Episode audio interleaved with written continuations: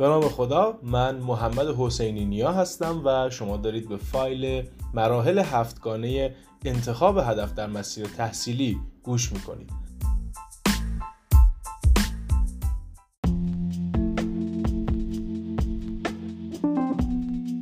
دلیل اینکه من این فایل رو ضبط می‌کنم اینه که مدت زیادیه سوالات بسیار متنوعی از بچه ها میشنوم و اونم اینه که آیا هدف من هدف درستیه؟ آیا این رشته رشته مناسبی برای من هست و انواع اقسام سوالات مربوط به این حوزه. و یا مشکلاتی رو توی صحبت بچه ها تشخیص میدم که برمیگرده به این موضوع که دانش آموز یا اون دانش پژوه اصلا شناخت کافی نسبت به هدف نداره. خب همونطور که ما وقتی می‌خوایم بریم یک سفر اگر صرفا قصد سفر کنیم ولی هدف و مقصدی برای خودمون مشخص نکنیم و یا مقصدمون رو نشناسیم نمی‌دونیم از چه مسیر و جاده ای باید بریم سفر چه نوع وسیله نقلیه ای باید استفاده کنیم چه ابزار و امکانات و چه زاد و توشه ای نیاز داریم تا به اون سفر بریم انتخاب مسیر تحصیلی و مسیر شغلی هم به همین شکله. بنابراین همونطور که من اگر می‌خوام به یک سفر مناسب برم نیاز به ابزار و مسیر مناسب دارم متناسب به مقصدی که می‌خوام برم برای مسیر تحصیلی من باید شناخت کافی از هدفم داشته باشم. اگه من می‌خوام برم سفر به یک منطقه سرد سیر نمی‌تونم با لباس های نازک احتمالا به اون سفر برم. یا اگر قراره به یک منطقه استوایی گرم سیری برم نمی‌تونم با کاپشن چهارلایه و کوله پشتی کوه نوردی و ابزار و تجهیزات یخ نوردی به اون سفر برم. به دردم نمی‌خوره. خیلی از مشکلاتی که بچه ها براشون پیش میاد زمانی که با من صحبت می‌کنن اینه که میگن عاشق فلان رشتن خیلی فلان کار رو دوست دارن. اما وقتی من ازشون سوال می‌پرسم که خب حالا اون رشته که تو عاشقشی چه شرایطی داره؟ زمانی که تو وارد دانشگاه میشی چه درسایی رو باید بخونی؟ فارغ و تحصیل شدی چقدر درآمد خواهی داشت؟ چجوری می‌خوای وارد بازار کار بشی؟ بچه ها معمولا نمی‌تونن جواب درستی بدن که این به چندین و چندین و چندین دلیل مشکل مورد نظر ما رو به وجود آورده. یکی از اون دلایل می‌تونه این باشه که فشار جامعه فشار اقتصادی، فشار خانواده، چشم و همچشمی و فرهنگ، اجتماع، سیاست، مسائل اقتصادی و غیره همه دست به دست هم دادن تا دانش آموز. هدفی رو انتخاب بکنه که شاید اصلا متناسب با شخصیت درونیش نیست متناسب با الگوریتم های ذهنیش نیست متناسب با احتمالا استعدادهای اون نیست. یا اصلا و ابدا اونو دوست نداره. صرفا به واسطه یک سری منفعت ها و یک سری ویژگی های مثبت و خوب اقدام به انتخاب اون هدف کرده. مثلا موردی که توی بچه های تجربی به شدت دیده میشه علاقه وافر به سه تا رشته دندون پزشکی پزشکی و داروسازی یا بچه های رشته ریاضی به انواع اقسام مهندسی ها مثل مهندسی برق. در صورتی که خیلی از عزیزان واقفن که امروزه درآمد خیلی بالا برای طیف گسترده ای از فارغ التحصیلان رشته برق وجود نداره. در صورتی که می‌دونی علوم کامپیوتر مثلا در رشته ریاضی علوم مربوط به برنامه نویسی حوزه آیتی خیلی بیشتر پتانسیل کار داره و بازار گسترده تری داره. یا مثلا بچه های رشته انسانی اکثرا دنبال رفتن به سراغ رشته های مثل حقوق و غیره هستن. اما اینکه چه آینده در انتظار این بچه هاست وابسته است به این موضوع که یک داوطلب چقدر شناخت داره از مسیری که می‌خواد انتخاب بکنه. به همین دلیل من یک تکنیکی رو ابدا کردم تا دانش آموز بتونه با این تکنیک با این گام ها از مسیری که می‌خواد انتخاب بکنه و سرانجام اون مسیر اطلاعات کافی به دست بیاره و با چشم باز اون مسیر رو انتخاب بکنه. وقتی که توی چند سال گذشته این روش رو به دانش آموزای مختلف پیشنهاد دادم دانش آموزا بعد از امتحان کردن این روش معمولا فیدبک ها و بازخورده جالبی من دادن. خیلی ها می‌گفتن ما اصلا این رشته رو با این شرایط دوست نداریم. اصلا فکر نمی کردیم اینجوری باشه. یا نه؟ بعضی ها میگن که ما دو دل بودیم تردید داشتیم و با تحقیقی که انجام دادیم تونستیم روی هدف خودمون مطمئن بشیم و انواع و اقسام نتایج مختلف. پس امیدوارم این گام هایی که در ادامه برای شما توضیح میدم براتون مفید باشه.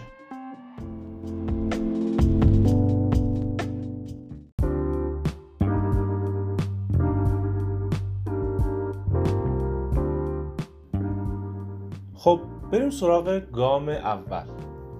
زمانی که شما یک رشته ای رو مد نظر خودتون قرار می‌دید برای ادامه تحصیل در دانشگاه مثلا برای بچه های تجربی رشته پزشکی شما اول باید بدونید که برای ورود به اون رشته در دانشگاه چه ابزار و امکاناتی نیازه چه شرایطی نیازه. مثلا ما می‌دونیم برای اینکه وارد رشته پزشکی دانشگاه تهران بشیم حد اکثر رتبه دو رقمی نیاز داریم. و تازه خیلی از رتبه های دو رقمی هم نمی‌تونن وارد دانشگاه تهران در رشته پزشکی بشن. بنابراین هر رشته که مد نظرتون هست هر رشته دانشگاهی برای هر گرایشی فرقی نمی‌کنه. فاکتورهایی که الان خدمتتون توضیح میدم و باید برید دنبالش و تحقیق بکنید و به دست بیارید. اول از همه چه درصدهایی برای ورود به اون رشته در کنکور سراسری نیاز هست. دوم چه دانشگاه هایی اون رشته رو ارائه میدن؟ چه نوع دانشگاه هایی حتی؟ سراسری، روزانه، شبانه، دانشگاه آزاد، پردیس های بین الملل و خودگردان. تمام این شرایط ها رو باید در بیارید و بررسی بکنید. برای قبولی توی اون رشته در دانشگاه خاصی که مد نظر ماست چه رتبه ای نیازه؟ حداقل و حد اکثر رتبه ای که سال یا سالهای گذشته تونستن به اون رشته و دانشگاه وارد بشن چقدر بوده؟ این خیلی فاکتور مهمیه. پس لازمه با تحقیق از طریق اینترنت فضای مجازی یا حتی مصاحبه با کسانی که سالها یا سال قبل در این رشته ها در دانشگاه مد نظر شما قبول شدن پذیرفته شدن جواب این سوال ها رو برای خودتون پیدا بکنید. موردی که باید تو این قسمت بهش توجه بکنید اینه شما به یک سری عدد و رقم می‌رسید. مثلا می‌فهمید که برای قبولی توی یک رشته خاص توی دانشگاه خاص در کارنامه خودم باید این درصدها رو کسب کرده باشم و این رتبه ها رو به دست آورده باشم. اینجا جاییه که شما باید مصاحبه انجام بدید با کسایی که سالهای قبل توی این رشته ها پذیرفته شدن. و از اونها بخواید که کمکتون کنن و بهتون توضیح بدن که مثلا به صورت میانگین روزی چند ساعت درس میخوندن. چه هزینه هایی انجام دادن سال گذشته؟ چه مقدار خرج کردن هزینه کردن توی راهی که شروع کردن از روز اول تا روز آخرش و رسیدن به رشته و شهر مورد نظر اونها که امروزه اونها دارن توی آرمان شهر مورد نظر شما زندگی می‌کنن و دارن در رشته هدف و دانشگاه هدف مورد نظر شما تحصیل می‌کنن. پس این خیلی مهمه که ما بدونیم برای شروع چه چیزهایی نیاز هست. مورد دوم گام دوم اینه که حالا فرض کنیم ما قبول شدیم یعنی گام اول رو به خوبی طی کردیم و قبول شدیم. وقتی وارد دانشگاه میشم در اون رشته خاص در اون دانشگاه خاص چه درس هایی به من ارائه میشه؟ چه واحد هایی به من ارائه میشه؟ چند واحد رو باید با حداقل چه نمره پاس بکنم؟ معدل من باید در چه حد و حدودی باشه؟ وضعیت تحصیل دانشجوهای سالهای قبل در این رشته توی دانشگاه مد نظر من به چه صورت بوده؟ چه کتاب هایی رو احتمالا باید طی ترم های مختلف بخونم؟ در هر ترم چه درس هایی به من ارائه میشه؟ موضوعات اون درس ها چیه؟ گاهن باید برم دنبال اینکه اون درس ها با همدیگه چه تفاوت هایی دارن. مثلا توی یه درسی شما باید بدونید آقا فرق بافت شناسی با آناتومی چیه؟ اینها رو برید در بیارید تفاوت بین درس ها رو در بیارید. بدونید چه چیزایی رو قرار تو دانشگاه بخونید. چه حجمی داره درس های هر ترم در دانشگاه؟ درس هایی که ارائه میشه مقدار سختیشون چقدره؟ آیا من توانایی رو دارم که روزی ان ساعت وقت بذارم برای پاس کردن ان واحد؟ بپرسید مصاحبه کنید تحقیق کنید نظر کسایی که الان دارن در اون رشته در اون دانشگاه درس می‌خونن رو جویا بشید و بدونید و بفهمید که شما تیپ شخصیتیتون وضعیت فعلیتون سرعت یادگیریتون الگوریتم یادگیریتون آیا به اون روش هست که از پس این رشته ها بر بیاید؟ مثلا طبق تجربه ای که من و خیلی از مشاورین همکارم داریم می‌دونیم بچههایی که حافظه تصویری بسیار قوی دارن در رشته های علوم تجربه خیلی خوب ظاهر میشن و آینده درخشانی رو داشتن. البته استثنا در همه چیز وجود داره و این صرفا یک مثال. پس این خیلی مهمه. که من بدونم چه درس هایی رو قرار بخونم و نکته که باید بهش توجه بکنیم اینه که اون رشته در اون دانشگاه چند سال طول می‌کشه. من چند سال عمرم رو قرار قراره برای اون هدف در دانشگاه صرف بکنم. این خیلی مهمه. که بدونم چند سال دیگه از اون رشته فارغ تحصیل میشم. حداقل و حد اکثر سالهایی که باید در اون دانشگاه بگذرونم و باید بشناسم.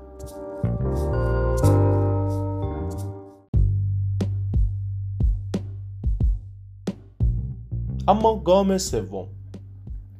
فرض کنید گام دوم هم طی شد درس هامو خوندم و حالا رسیدم به جایی که می‌خوام فارغ و تحصیل بشم از دانشگاه.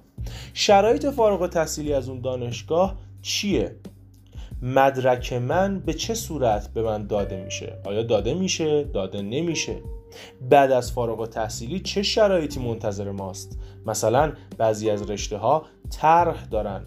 و شما باید اول برید طرح بگذرونی یا آموزش های عملی رو بگذرونی. و این خیلی مهمه. باید بشناسید که از ترم چندم چه نوع فعالیت هایی به مسیر تحصیلی شما اضافه میشه. چه تغییراتی توی حالت پیشفرز ذهنی شما از اون دانشگاه از اون رشته و درس هاش به وجود میاد؟ شرایط ورود به بازار کار من چیه؟ چه بازارهای کاری مد نظر من هست؟ مثلا تو بعضی از رشته ها من می‌تونم استخدام بشم توی یک مرکزی توی یک اداره توی یک شرکتی یا نه؟ باید برم کسب و کار خودم رو راه بندازم کسب و کار مستقل برای خودم ایجاد بکنم. پس مهمه که چه بازار کاری مد نظر ماست و من شرایط ورودم به اون بازار کار به چه صورته و آیا تعهدی دارم در ازای تحصیل در یک رشته خاص در یک دانشگاه خاص و باید اول اون تعهد رو بگذرونم چند سال تعهد رو مثلا در قالب طرح بگذرونم یا نه. این خیلی مهمه که شما بدونید برای راه اندازی کسب و کار خودتون چه امکانات و هزینه های نیازه. مثلا دانش آموزی که رشته دندون پزشکی رو انتخاب می‌کنه از علوم تجربی باید بدونه چه هزینه هایی رو اتفاقا قرار انجام بده. مثلا هزینه یونیت دندون پزشکی چقدره؟ هزینه اجاره و تجهیز یک مطب چقدره؟ نه بچه های دیگه در رشته های دیگه امکانات لوازم و هزینه هایی که برای راه اندازی کسب و کار مستقل خودشون نیاز دارن باید بررسی بکنن.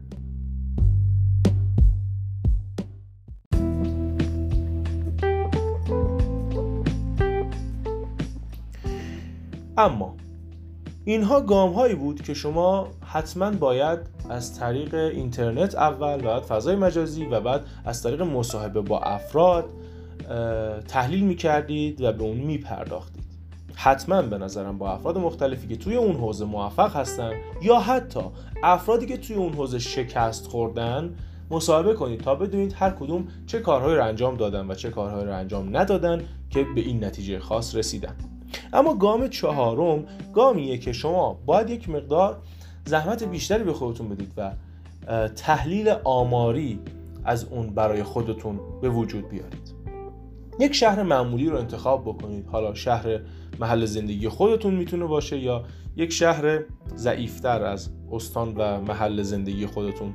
یک شهر محمول یک شهر معمولی نه یک شهر تاپ یک شهر عالی. با شرایط کاری فوق و خوب. یک شهر معمولی رو در نظر بگیرید چون به هر حال هر چقدر که ما بررسی انجام بدیم یک شهر بهتر با شرایط کاری بهتر از وضعیت نتایجی که ما طی این مسیر در گام چهارم به دست میاریم خب اوضاع خیلی بالاتر و بهتری داره دیگه.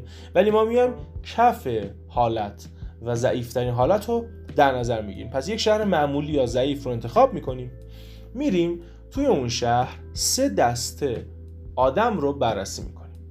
دسته اول افرادی هستن که در رشته مورد نظر ما تحصیل کردن و از اون فارغ و تحصیل شدن و الان وارد بازار کار شدن ولی در اون شغل و بازار کار درآمد کمی دارند. درآمدشون زیاد نیست. میانگین درآمد ماهانه این افراد رو باید به دست بیارید تا بدونید که این افراد به صورت میانگین ماهانه چقدر درآمد دارن.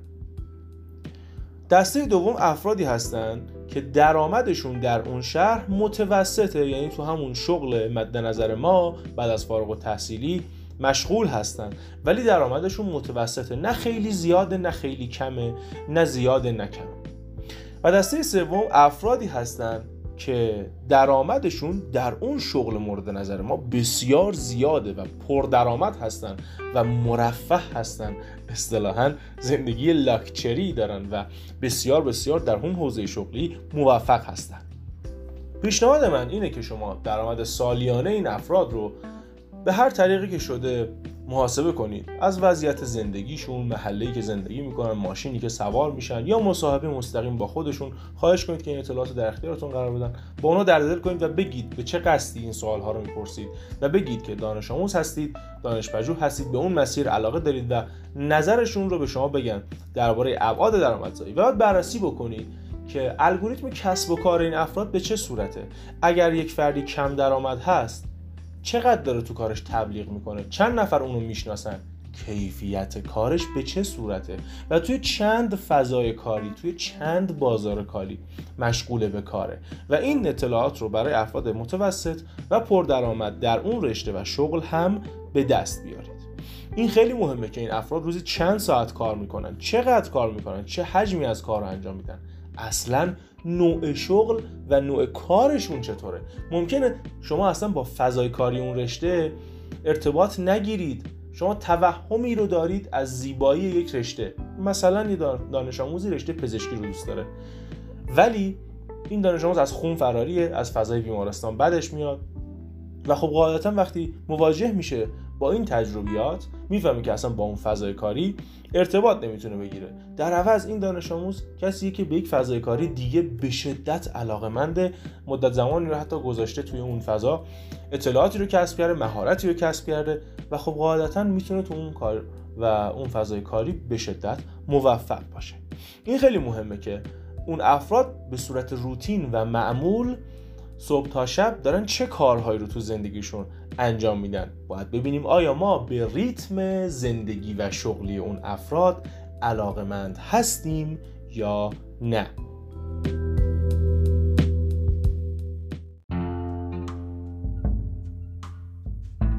مورد پنجم تحلیل دو نوع شرایط اقتصادیه. و ما می‌خوایم توی دو مدل شرایط اقتصادی که پیش بینی می‌کنیم برای آینده وضعیت خودمون و زندگیمون رو بسنجیم.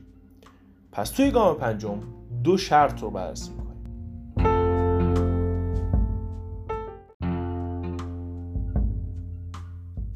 شرایط اول حالتیه که وضع اقتصادی چند سال دیگه چهار سال دیگه 6 سال دیگه ده سال دیگه 15 سال دیگه هر زمانی که شما وارد فضای کاریتون شدید و شاغل شدید مثل وضعیت فعلی همین الان باشه. یعنی فرض کنید ارزش پول رایج ملی ما به همون اندازه باشه. یعنی ده سال دیگه زمانی که مثلا شما فارغ التحصیل شدید حالا کمتر یا بیشتر اون موقع که شما وارد بازار کار شدید وضعیت اقتصادی وضعیت تورم وضعیت ارزش پول عین همین الان باشه. با میانگین درآمدهای ماهانه‌ای که توی مرحله قبل برای اون سه دسته بررسی کردیم باید ببینیم که الان ما چطوری می‌تونیم زندگی بکنیم. چطوری می‌تونیم اون پول رو خرج بکنیم؟ اصلا چه ایده هایی داریم برای خرج کردنش؟ چی می‌خریم برای خودمون خونه؟ می‌خریم ماشین؟ می‌خریم؟ چیکار می‌کنیم؟ و یا اون پول رو چطوری سرمایه گذاری می‌کنیم؟ پس من تو مرحله چهار اومدم یک سری درآمد ماهیانه به صورت میانگین از افراد کم درآمد، افراد پر درآمد و افراد متوسط در رشته مورد نظر خودم به دست آوردم. حالا وقتش تو گام پنج بررسی بکنم که اگر من یک روزی بعد از فارغ و تحصیلی و رسیدن به اون بازار کار در رشته مورد نظر خودم همین مقدار درآمد رو داشتم چه کم درآمد بودم چه متوسط بودم و چه پر درآمد با این میانگین درآمد ماهانه خودم چی کار می کردم اگر شرایط اقتصادی از امروز تا اون موقع پایدار بود و پول همین مقدار ارزش داشت. این رو از این نظر عرض می کنم که به هر حال وضعیت جامعه که بدتر بشه یا بهتر بشه میزان درآمدها هم به همون نسبت بیشتر یا کمتر میشه. بنابراین احتمال داره نسبت میزان درآمدزایی شما الان و اون موقع فرق زیادی نکنه و یا ممکنه تفاوت زیادی داشته باشه که توی شرایط دوم بررسی می‌کنیم.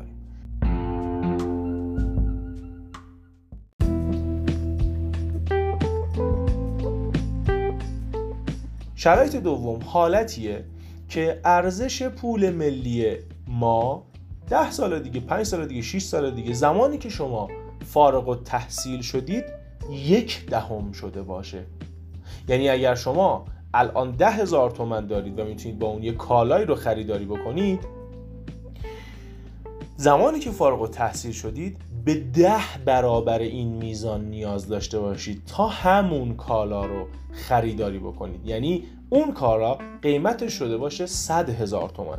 پس حالت دوم شرایطیه که وضعیت اقتصادی ضعیف شده. یک دهم وضعیت فعلیه. و شما قیمت ها رو می‌بینید که ده برابر شده و ارزش پولتون یک دهم شده. یعنی هر ده هزار تومن امروز شما زمانی که فارغ و تحصیل میشید به اندازه هزار تومن ارزش داشته باشه. در اون شرایط میاد بدترین وضع رو در نظر می‌گیرید. اونم وضعیتیه که شما نتونستید وضعیت درآمدیتون رو بهبود بدید.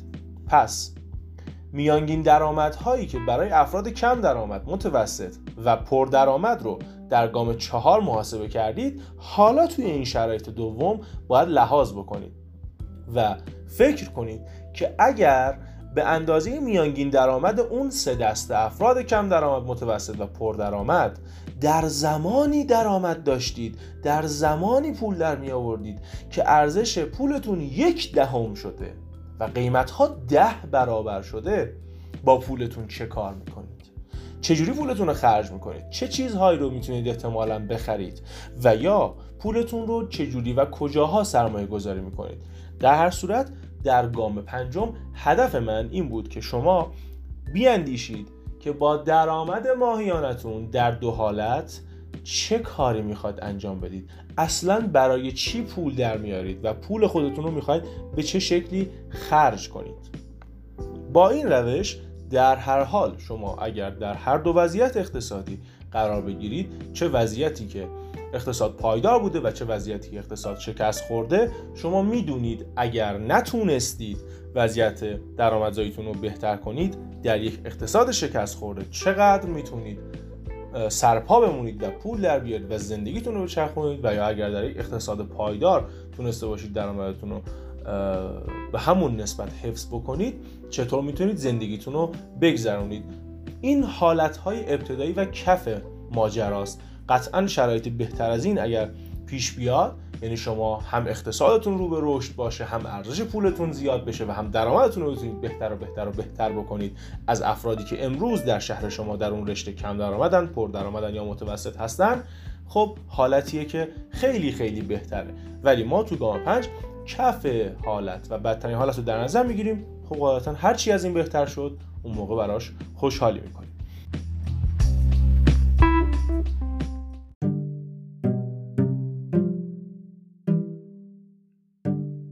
اما گام ششم درباره افکار و اندیشه های شما در حوزه گسترش کسب و کارتونه. شما به هر حال وارد بازار کاری شدید درآمدی دارید. باید فکر کنید که چطور می‌تونید روز به روز ماه به ماه درآمدتون رو بیشتر بکنید. چه امکاناتی وجود داره که می‌تونید کسب و کار خودتون رو در اون زمان گسترش بدید؟ چه چیزایی به ذهنتون می‌رسه؟ می‌تونید تحقیق بکنید. می‌تونید از افراد بپرسید مصاحبه بکنید. مثلا چطور باید تبلیغ بکنید؟ پولتون رو رو چه حوزه هایی از کارتون سرمایه گذاری بکنید؟ از افرادی که امروزه در این حوزه دارن کار می‌کنن سوال بپرسید کسایی که دارن کسب و کار خودشون رو در زمینه رشته مورد نظر شما گسترش میدن و درآمد خوبی دارن و درآمدشون رو دارن افزایش میدن سوال بپرسید و ازشون راهنمایی بخواید. و بخواید تا به هر حال از هر روشی که شده به این سوال بتونید جواب بدید که در آینده من چطور باید کسب و کار خودم رو گسترش بدم چطور می‌تونم درآمد خودم رو بالا ببرم. و نکته خیلی مهم نحوه ارتباط دادن کسب و کارتون با فضای مجازیه. وضعیت فعلی ما در فضای مجازی و اینترنت هر چی باشه در آینده خیلی خیلی خیلی بیشتر بهتر گسترده تر هست و وابستگی مشاغل به فضای مجازی بسیار بیشتره.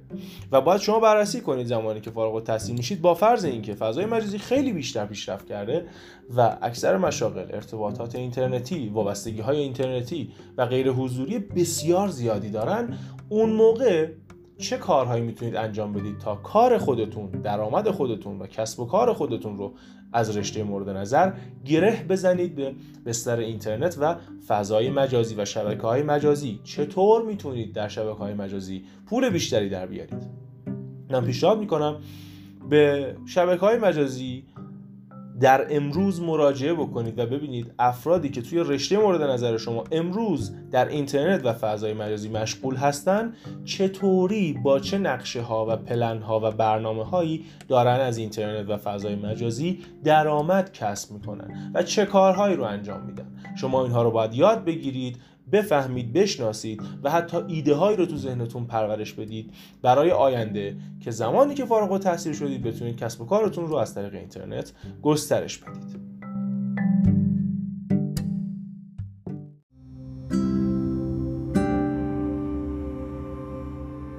و اما گام هفتم حوزه پیشرفت در مسیر تحصیلی و زندگیه حتما وارد هر رشته ای که میشید شرایط ادامه تحصیل اون رو بررسی بکنید. مثلا اگر وارد مدر... وارد رشته شدید که مدرک کارشناسی در پایین احتمالا چهار سال به شما داده میشه باید حتما شرایط ادامه تحصیل رو در کارشناسی ارشد و یا حتی دکترای پی اچ دی بررسی بکنید. یا اگر وارد رشته میشید که دکترای حرفه‌ای داره مثل پزشکی مثل دندون پزشکی یا داروسازی باید حتما شرایط ادامه تحصیل رو بررسی کنید مثلا برای تخصص فوق تخصص بررسی بکنید.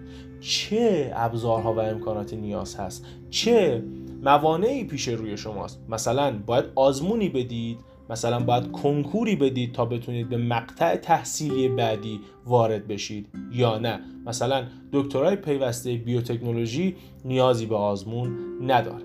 و باید شما همه اینها رو بررسی بکنید و شرایطش رو هم به دست بیارید. دوباره چه درصدها چه رتبه ها چه کارنامه چه نمرات و چه وضعیتی نیاز هست تا من بتونم مقطع تحصیلیم رو بهتر بکنم و چطور می‌تونم برم و در مقطع تحصیلی بعدی ادامه تحصیل بدم. چه مدت زمانی باید در مقطع تحصیلی بعدی ادامه تحصیل بدم؟ احتمالا چه فواید و خواصی داره اگر من وضعیت تحصیلیمو بهتر کنم؟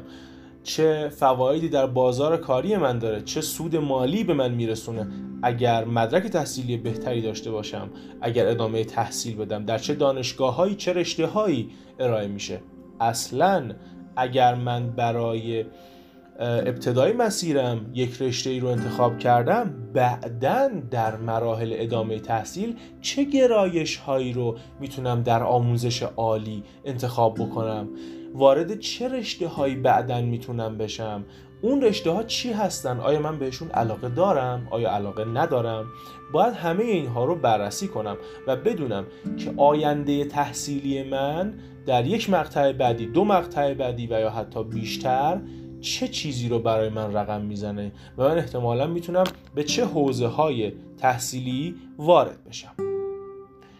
و حتما برای گام هفتم باید بررسی بکنید که اگر من به هر دلیلی شرایط ادامه زندگی در کشور خودم رو نداشتم برای سفر به یک کشور خارجی و یا برای ادامه تحصیل در یک کشور خارجی و یا برای مهاجرت به یک کشور خارجی چه امکانات و ابزارهایی نیاز دارم؟ چقدر باید هزینه بکنم؟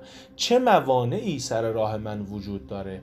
مثلا موانعی مثل طرح و تعهد تحصیلی و غیره یا آزمون و هر چیز دیگه ای چه شرایطی لازم هست تا من اونها رو فراهم بکنم تا بتونم در خارج از کشور تحصیل بکنم یا مهاجرت بکنم به خارج از کشور؟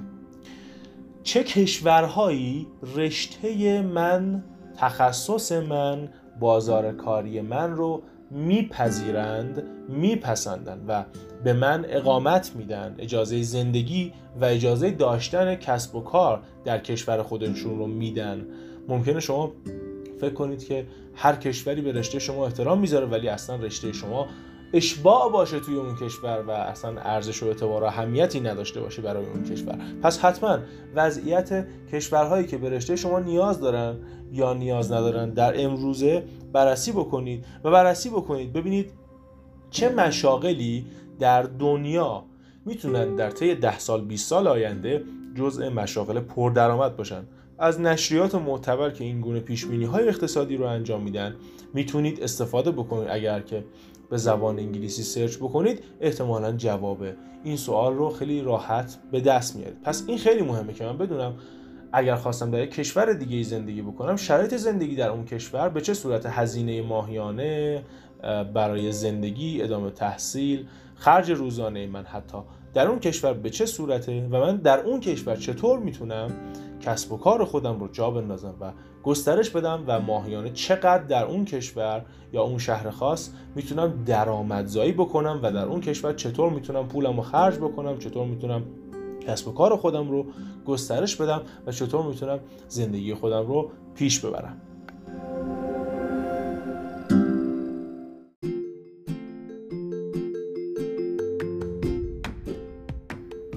بسیار خوب. سعی کردم در این سی دقیقه به صورت فشرده تمام مواردی که نیاز هست تا شما طی مسیر زندگیتون با هفت گام بررسی بکنید که اگر یک رشته خاص یک دانشگاه خاص رو انتخاب می‌کنید و وارد یک مسیر تحصیلی جدید میشید چه چیزهایی نیاز هست تا در اون مورد بررسی قرار بدید و در اون اطلاعات کسب بکنید تا یک وقت خدای نکرده اشتباهی رو حین انتخاب مسیر تحصیلیتون نداشته باشید. اما من پیشنهاد می‌کنم برای اینکه با زمیر ناخودآگاهتون یک مقدار بیشتر ارتباط بگیرید از نظر انتخاب هدف همین الان یک کاغذ بردارید و اون رو به چهار قسمت تقسیم بکنید. در قسمت اول تمامی چیزها امکانات علایق، سلایق و اهدافی که دوست دارید بهشون برسید تمام رویاهایی که دوست دارید اونها رو داشته باشید و تمام چیزهایی که میپسندید و می‌خواید که اونها رو داشته باشید در یک سال آینده بنویسید. در قسمت دوم همه این موارد رو برای پنج سال آینده بنویسید. چیزهایی که دوست دارید در نهایت بعد از پنج سال آینده بهشون رسیده باشید رو یادداشت بکنید. در قسمت سوم مواردی که دوست دارید در طی 25 سال آینده بهشون برسید و اون موقع همه اونها رو داشته باشید جایگاه اجتماعی شغل درآمد اهداف کوچک و بزرگ هر چیزی که در ذهنتون می‌تونید پرورش بدید رو برای پایان 25 سال آینده یادداشت کنید و در نهایت در قسمت چهارم تمام چیزهایی که دوست دارید داشته باشید و هر حالتی از زندگی و هر جایگاهی رو که دوست دارید از آن خودتون کرده باشید برای 50 سال آینده یادداشت کنید. در اینجا من پیشنهاد میدم که مسیر تحصیلی از نظر رشته و دانشگاهی که می‌خواید انتخاب کنید و در هفت گام بررسیش می‌کنید با این خواسته های خودتون در این چهار تقسیم بندی تطابق بدید و بررسی کنید که آیا می‌تونید در اون بازه زمانی به این خواسته های خودتون برسید یا نه. البته خوبه که در پایان انجام دادن این تمرین ها تست رقبت سنجی شغلی و تحصیلی هم از شما گرفته بشه که ما این کار رو برای شما انجام میدیم و به شما معرفی می‌کنیم که چه رشته ها و چه فضاهای کاری متناسب با علایق شما و زمیر ناخودآگاه شماست. البته این رو هم بدونید که زمیر ناخودآگاه ما همونطور که طی چندین سال ورودی اطلاعات گرفته و تربیت شده و الان در تمام تصمیم گیری های ما در هر ثانیه از زندگیمون تأثیر گذاره باز هم می‌تونه تکامل پیدا بکنه و اطلاعات جدید و ورودی های جدیدی رو حتی بهش بدیم و اگر احتمالا شما یک فرد نوجوان باشید مثلا 18 تا 22 ساله هنوز هم امید به این هست که شخصیت شما به واسطه محیط متفاوت از نظر تحصیلی تغییر بکنه. برای اینه که من میگم دانشگاه مناسب انتخاب کردن خیلی مهمه و امکانات و شرایط زندگی ایدئال تر و پیشرفت سریعتری رو حتی برای شما فراهم می‌کنه.